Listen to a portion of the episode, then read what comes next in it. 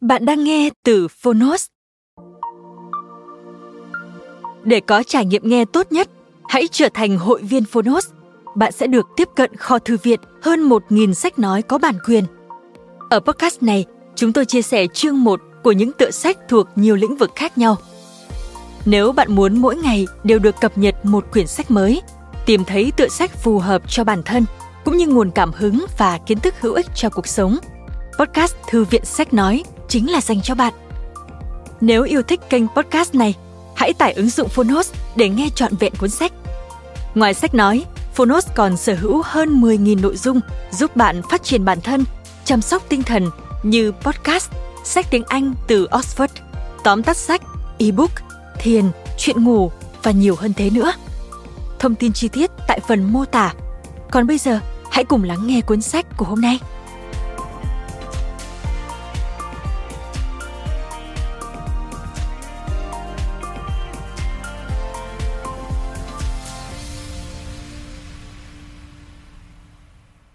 Bạn đang nghe từ Phonos.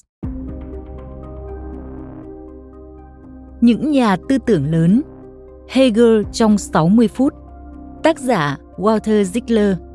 Chủ trương và hiệu đính, Lưu Hồng Khanh và Bùi Văn Nam Sơn. Người dịch Lưu Hồng Khanh. Độc quyền tại Phonos.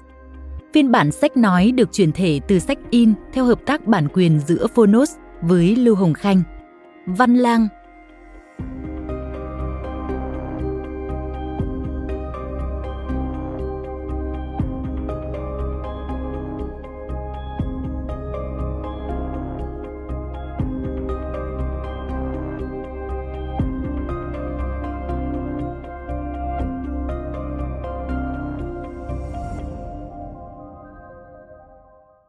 tác giả sách sử dụng nhiều trích dẫn từ các tác phẩm của triết gia Hegel để thuận tiện hơn cho quá trình theo dõi của bạn.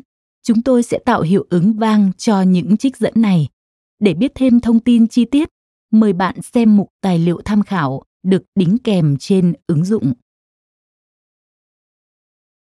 Lời giới thiệu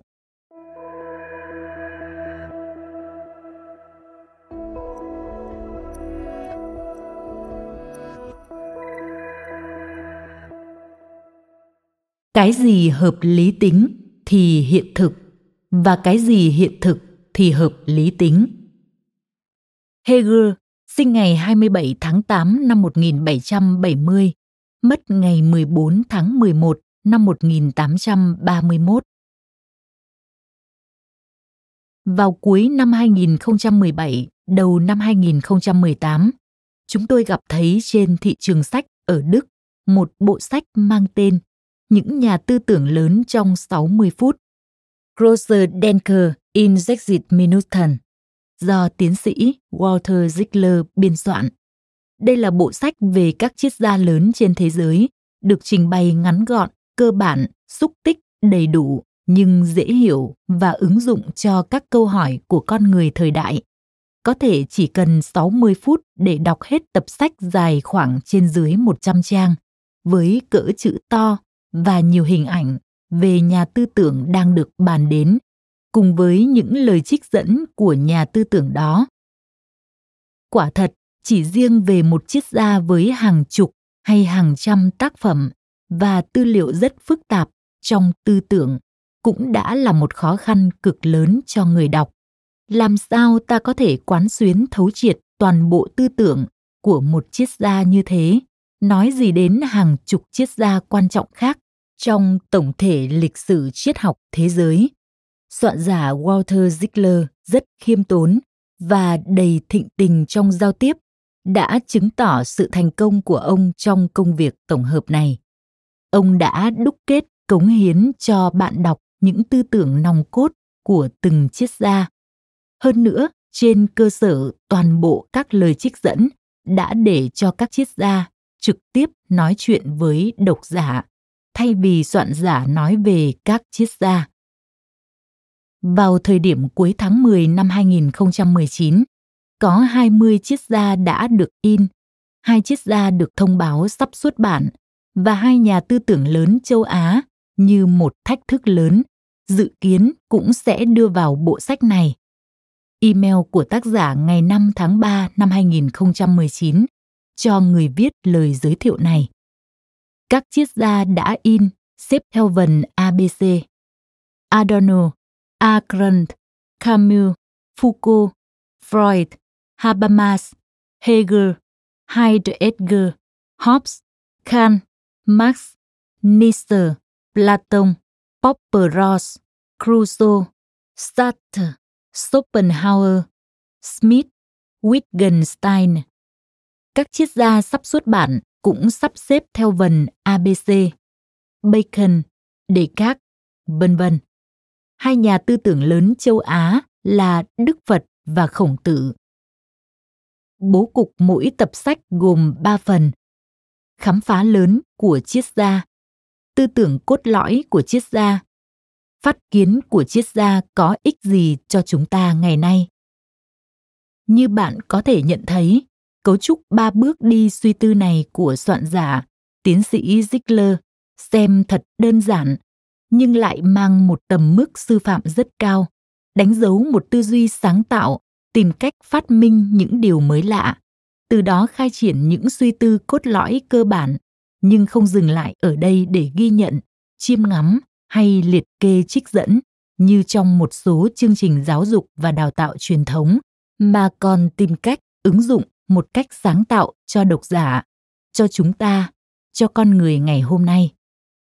Bộ sách Những nhà tư tưởng lớn trong 60 phút này đã được đón nhận với rất nhiều thiện cảm tại nước Đức, nơi bản gốc được xuất bản.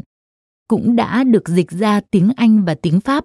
Nhờ vậy mà hàng nghìn người trên thế giới nay có cơ hội tiếp cận được những tập sách quý này. Bởi theo phản ánh của công luận, điều mà thế giới đang cần đó là nhiều triết học hơn nữa và đó cũng là động lực thúc đẩy chúng tôi sớm truyền tải bộ sách này đến quý độc giả ở Việt Nam. Thêm đôi dòng về soạn giả, tiến sĩ Walter Ziegler. Ông tốt nghiệp các khoa triết học, lịch sử, chính trị, làm nghề nhà báo trong nước ngoài nước, giảng viên huấn luyện các nhà báo trẻ, đồng thời cũng là tác giả nhiều tác phẩm triết học. Là một nhà báo thâm niên, ông đã thành công trong việc trình bày những kiến thức phức tạp của các triết gia lớn một cách hấp dẫn và dễ hiểu. Chúc quý thính giả nhiều niềm vui và nhiều hưng phấn trong suy tư và sáng tạo. Chủ trương biên dịch, tiến sĩ Lưu Hồng Khanh tác giả sách sử dụng nhiều trích dẫn từ các tác phẩm của triết gia Hegel để thuận tiện hơn cho quá trình theo dõi của bạn. Chúng tôi sẽ tạo hiệu ứng vang cho những trích dẫn này. Để biết thêm thông tin chi tiết, mời bạn xem mục tài liệu tham khảo được đính kèm trên ứng dụng. Khám phá lớn của Hegel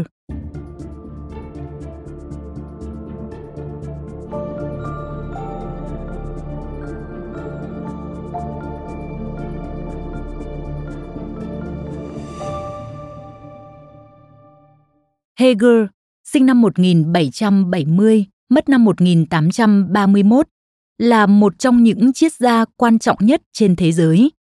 Ngay đối với những người đương thời, ông đã từng ảnh hưởng với một sức hấp dẫn vô cùng mãnh liệt. Các trí thức khắp cả châu Âu đã từng đến Berlin để nhìn tận mắt vị giáo sư lỗi lạc này. Các bài giảng đại học của ông đã làm say mê cử tọa như những huyền thoại Mặc dầu bề ngoài và trên ngôn ngữ, Hegel lại tác động một cách đáng sợ. Ông có một khuôn mặt sắc cạnh, khóe miệng chỉ kéo xuống và một ánh nhìn nghiêm khắc, sắc bén xuyên thấu. Ngôn từ của ông không kém phần hầm hừ. Không một nhà tư tưởng nào từng bao giờ lại viết lách một cách tối tăm, trừu tượng mà lại hùng hồn như thế. Điều này đã gây ra nơi các môn sinh của ông sự ngưỡng mộ. Nhưng nơi các đối thủ thì lại là sự căm tức, giận dữ. Schopenhauer, một nhân vật đương thời của hegel, đã từng phẫn nộ về cái mốt của các triết gia hàn lâm thời bấy giờ. Thường ưa thích diễn đạt một cách trừu tượng. Ông mắng mỏ họ là những kẻ xảo ngôn và hegel là người đầu sỏ. Tuy nhiên cái trơ cháo nhất trong cái vô nghĩa nhất trong cái kết cấu những lời nói rỗng ruột mà người ta cho đến bây giờ chỉ có thể thấy được trong các nhà thương điên thì nay cuối cùng lại đến nơi Hegel. Cả triết gia văn hóa Durant, người Mỹ quen biết, cũng đã viết về các sách của Hegel. Chúng là những kiệt tác của sự không thể hiểu được. Như thế, Hegel không chỉ không có bạn bè, mà sau khi qua đời, chỉ vì ngôn ngữ trừu tượng và đa nghĩa mà ông đã được đánh giá nhiều cách rất khác nhau. Có kẻ xem ông như một triết gia quốc doanh nhà nước phổ và là một kẻ phản động. Kẻ khác lại nhìn ông như một nhà cải cách xã hội đầy viễn kiến. Kẻ khác nữa lại còn xem ông như một nhà huyền bí. Cho đến tận hôm nay, tác phẩm của ông vẫn được tranh luận một cách đầy mâu thuẫn. Nhưng có một điều chắc chắn, bên cạnh tất cả những trừu tượng trong mọi thứ ngôn từ của mình, Hegel đã thực hiện một khám phá tuyệt vời. Ông là người đầu tiên đã nhìn ra chiều kích sự trở thành trong toàn bộ kích thước của nó. Người ta có thể gọi ông là Charles Darwin của triết học. Bởi tất cả, theo Hegel, luôn ở trong trạng thái thường xuyên chuyển động. Sự sống của con người cũng có tính tiến trình như tự nhiên và lịch sử. Một con người vào đời như một trẻ sơ sinh, trở thành một em bé, một thanh thiếu niên và cuối cùng là một con người trưởng thành. Cả lịch sử của nhân loại cũng sải bước từ những khởi đầu đơn giản, luôn mãi tiến tới nơi xa. Một thời kỳ tiếp nối một thời kỳ khác. Các quốc gia mới được dựng lên và cả những quy luật cũng luôn được thích ứng với những thời kỳ mới. Ngay cả công lý cũng không phải là một tiêu chuẩn phi thời gian, mà luôn được biến hình thay đổi. Điều mà xưa kia được cho là công bằng thì ngày nay thường đã trở thành bất công. Và cả cho đến chân lý, nghĩa là điều mà người ta xem là đúng, là khách quan, cũng đều thay đổi theo thời gian. Thí dụ triết gia aristotle thời cổ đại hy lạp vốn từng xem chế độ nô lệ là một điều hoàn toàn tự nhiên và chính đáng ông gọi người nô lệ thuộc loại taonta nghĩa là thuộc loại các vật dụng trong nhà. Ngày nay, chế độ nô lệ bị cấm đoán và bị trừng phạt với tội danh tước đoạt tự do của người khác. Từ đó, Hegel đã rút ra kết luận xem cả đến sự thật cũng không phải là một lý tưởng phi thời gian, mà là một tiến trình sống động, luôn thay đổi. Tất cả, phải, tất cả đều ở trong sự thường xuyên biến chuyển. Những xác tín của con người, luân lý, công lý, pháp luật, lề luật và cả nghệ thuật, âm nhạc, kiến trúc. Khi đi tìm chân lý, theo hegel, ta không được phép xem một giai đoạn phát triển nào là sự thật tuyệt đối, nhưng phải hiểu được toàn bộ tiến trình của nó. Hegel diễn đạt điều này với một câu nói nổi tiếng. Sự thật là cái toàn bộ, nhưng cái toàn bộ chỉ là điều tự hoàn thành mình thông qua sự phát triển chính mình. Khi ngày nay ta bỗ bã nói về tinh thần thời đại, điều đó bắt nguồn từ khám phá lớn của hegel rằng mỗi thời đại đều hàm chứa một tinh thần hoàn toàn riêng biệt và xuyên suốt tất cả. Cái tinh thần thời đại này thay đổi chính mình trong dòng chảy của lịch sử và luôn mang những hình thức mới. Nó ghi dấu ấn một khoảng thời gian nhất định cho tư tưởng của một thời kỳ. Thí dụ như chính thể quân chủ chuyên chế với một ông vua toàn quyền đứng đầu một quốc gia là một hình thức của tinh thần đó châu âu ngày nay mang hình thức một chính thể đa nguyên dân chủ. Trong mỗi tư tưởng dẫn đạo của một thời kỳ hoặc nguyên lý dẫn đạo, như theo hegel nói, phản ánh sự tự hiểu và tự ý thức chính mình của con người.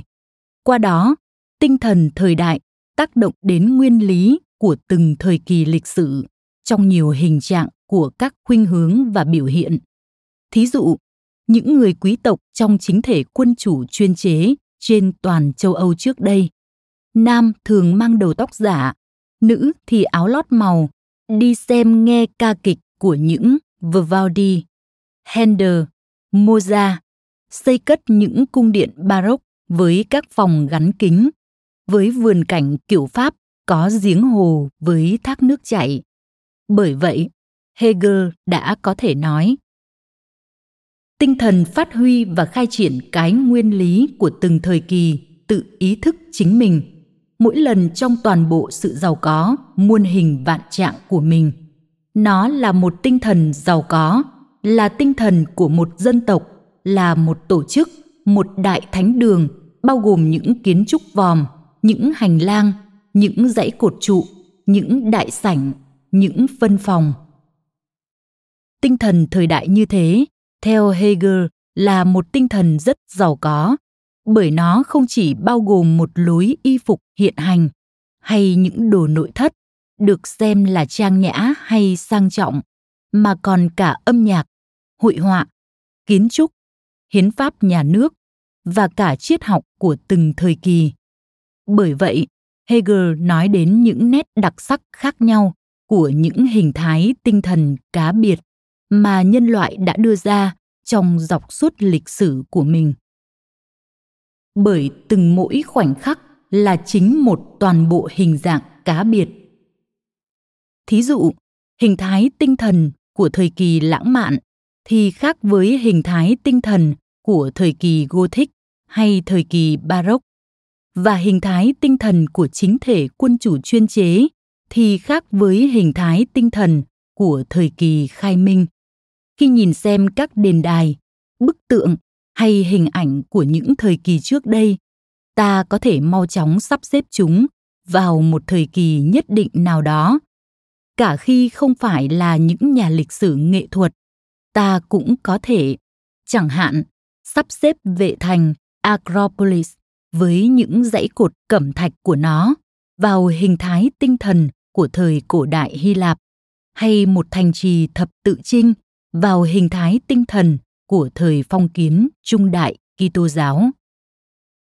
Cho đến đây, sự khám phá ra chiều kích trở thành của Hegel xem ra thật đơn giản và có thể dễ dàng được chấp nhận bởi có ai lại phản bác việc luôn có một cái gì đó như một tinh thần thời đại hay những hình thái tinh thần hoặc những thời kỳ khác nhau trong lịch sử nhưng chừng ấy chưa làm cho hegel thỏa mãn. Hegel còn thực hiện một khám phá thứ hai đầy nghiêm trọng. Những hình thái tinh thần khác nhau, theo ông, không phải được sắp xếp với nhau một cách tùy tiện hay ngẫu nhiên, nhưng tiếp nối nhau theo một nguyên lý vận động logic, được gọi là biện chứng. Hegel so sánh cái chuỗi liên tiếp logic các hình thái tinh thần trong lịch sử. Trước hết như sự sinh trưởng của một cái cây. Bởi những giai đoạn sinh trưởng của một cây thực vật không phải là những thay đổi mù quáng và vô nghĩa mà tuân theo một nguyên lý bên trong và bao hàm một mục đích nhất định. Dẫu rằng người ta không tức khắc nhìn ra điều đó.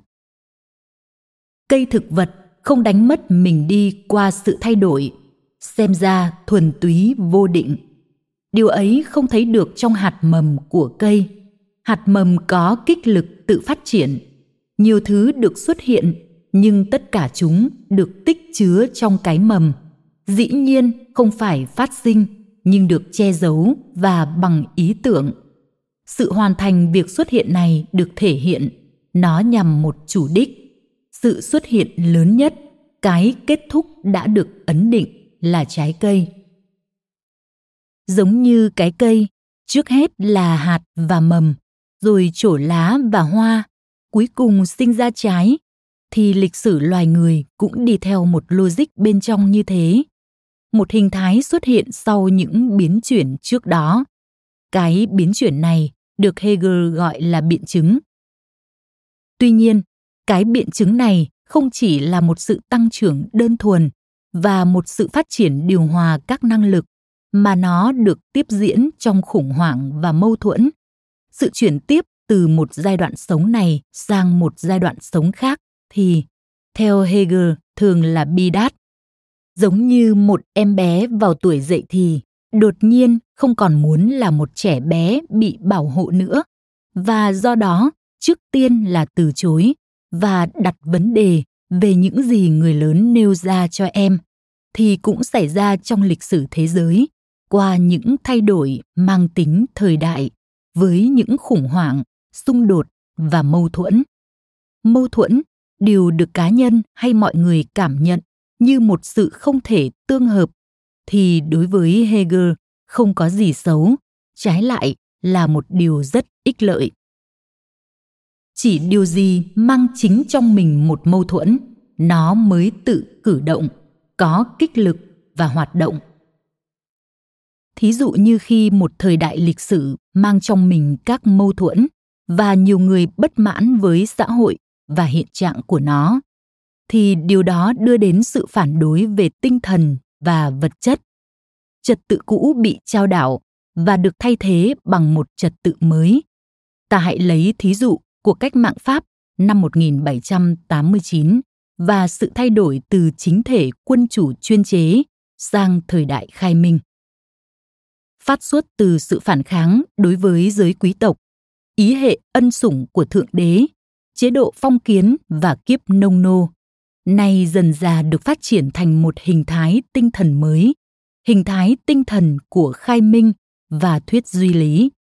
Thay vì tư tưởng tôn giáo thần bí về quyền thống trị của một ông vua do thiên mệnh và do dòng máu xanh của giới quý tộc thì nay hiển thị tư tưởng thuần lý về chủ quyền của nhân dân và về sự bình đẳng của con người. Hegel rất kích động trước những tư tưởng triệt để của cuộc cách mạng pháp, nhất là trong thời kỳ niên thiếu, và cảm nhận được rằng toàn thể lịch sử châu âu đã được chuyển động bởi sự phản kháng của các nhà khai minh và cách mạng pháp. Tình trạng tổng thể nước pháp hồi bấy giờ là một tập hợp hoang dã, các đặc quyền phản lại tất cả mọi ý nghĩ và lý trí. Một vương quốc của phi pháp. Nay, một tinh thần mới đã trở nên năng động. Sự thay đổi cần thiết phải mãnh liệt bởi sự chuyển biến không do chính quyền chủ động. Tư tưởng, khái niệm về pháp quyền biểu hiện một lần cho tất cả là có hiệu lực và để chống lại nó thì guồng máy của sự phi pháp không thể chống cự lại và như thế đã hiển thị một buổi bình minh huy hoàng. Hegel tán dương sự đảo lộn biện chứng như hiện tượng mặt trời mọc huy hoàng. Nhưng không phải chỉ những cuộc cách mạng lớn, cả những mâu thuẫn và những thay đổi nhỏ cũng đem lại cho con người mỗi lần một bước đi tới. Và như vậy, theo hegel, một hình thái tinh thần mới thay thế hình thái tinh thần cũ bằng cách tuân theo lý tính biện chứng, vượt ra khỏi hình thái tinh thần trước đó. Nhìn về lịch sử nhân loại hegel một cách đầy nhiệt tình, gọi đó là một tổng thể vương quốc các tinh thần. Vương quốc các tinh thần làm thành một chuỗi tinh thần nối tiếp lẫn nhau. Cái tinh thần sau thay thế cái tinh thần trước, và mỗi cái tinh thần đón nhận cái vương quốc của thế giới từ một vương quốc thế giới trước đó.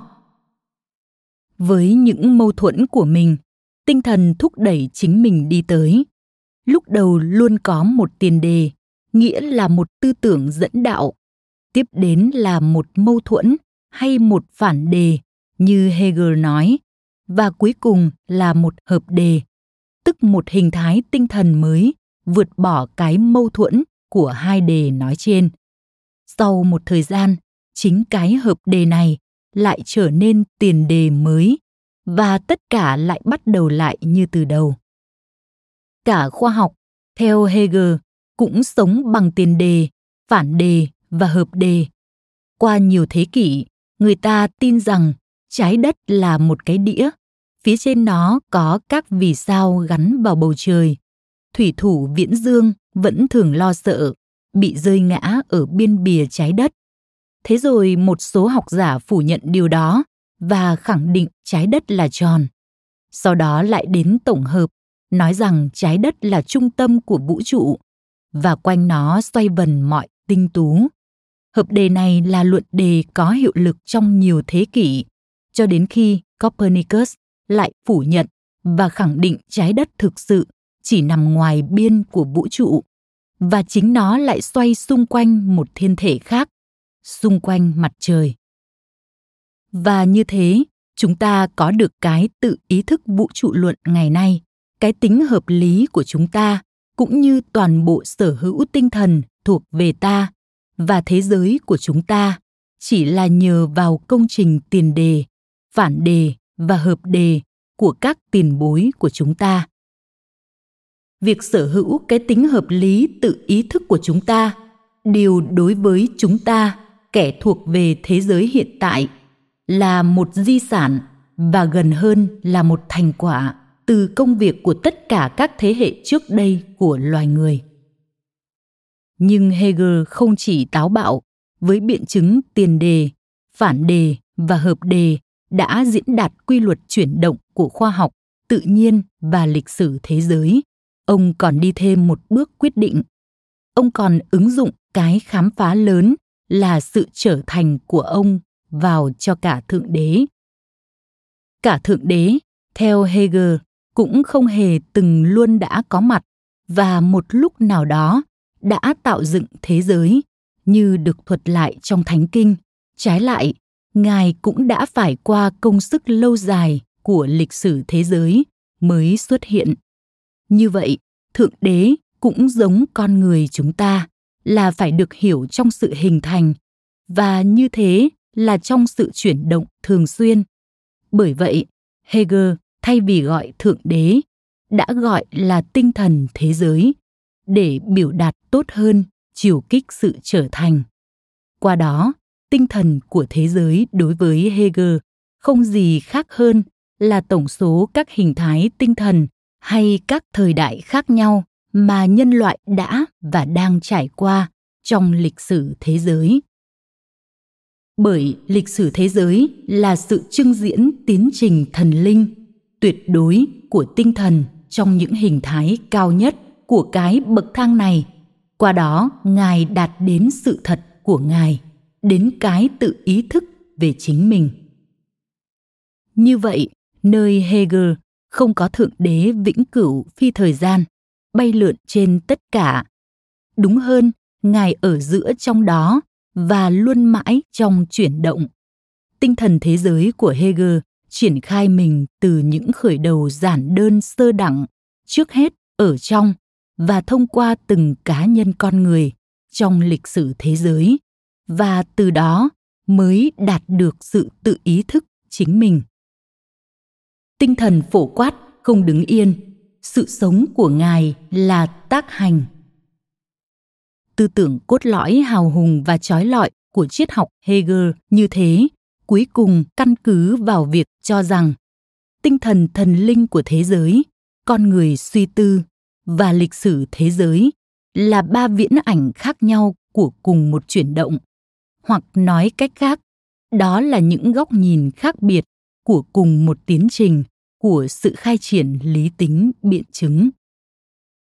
Tất cả chúng ta, theo hegel, đều được gắn kết vào một động lực phát triển vĩ đại, lôi cuốn tất cả vào trong quỹ đạo của mình.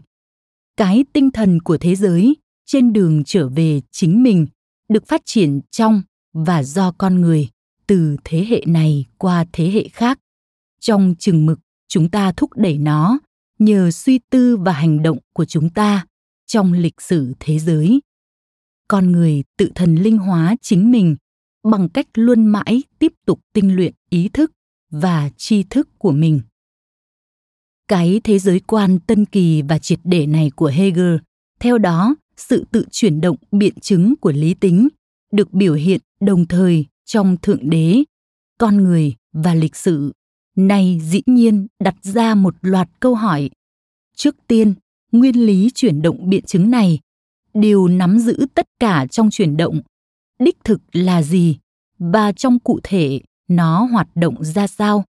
Tiếp đến, tinh thần thần linh của thế giới, hoặc chính con người, sẽ xác định dòng chảy của lịch sử. Chúng ta chỉ là những con rối của tinh thần thế giới, hoặc quả thật, đích thực là những tác nhân và thứ ba nơi đâu chấm dứt lịch sử cuối cùng có thật chúng ta sẽ trở thành thượng đế Cảm ơn các bạn đã lắng nghe podcast ngày hôm nay. Podcast này được sản xuất bởi Phonos, ứng dụng sách nói và phát triển bản thân dành cho người Việt. Tải ứng dụng để nghe đầy đủ nhất các nội dung với chất lượng âm thanh chuẩn điện ảnh. Hẹn gặp lại ở những tập tiếp theo.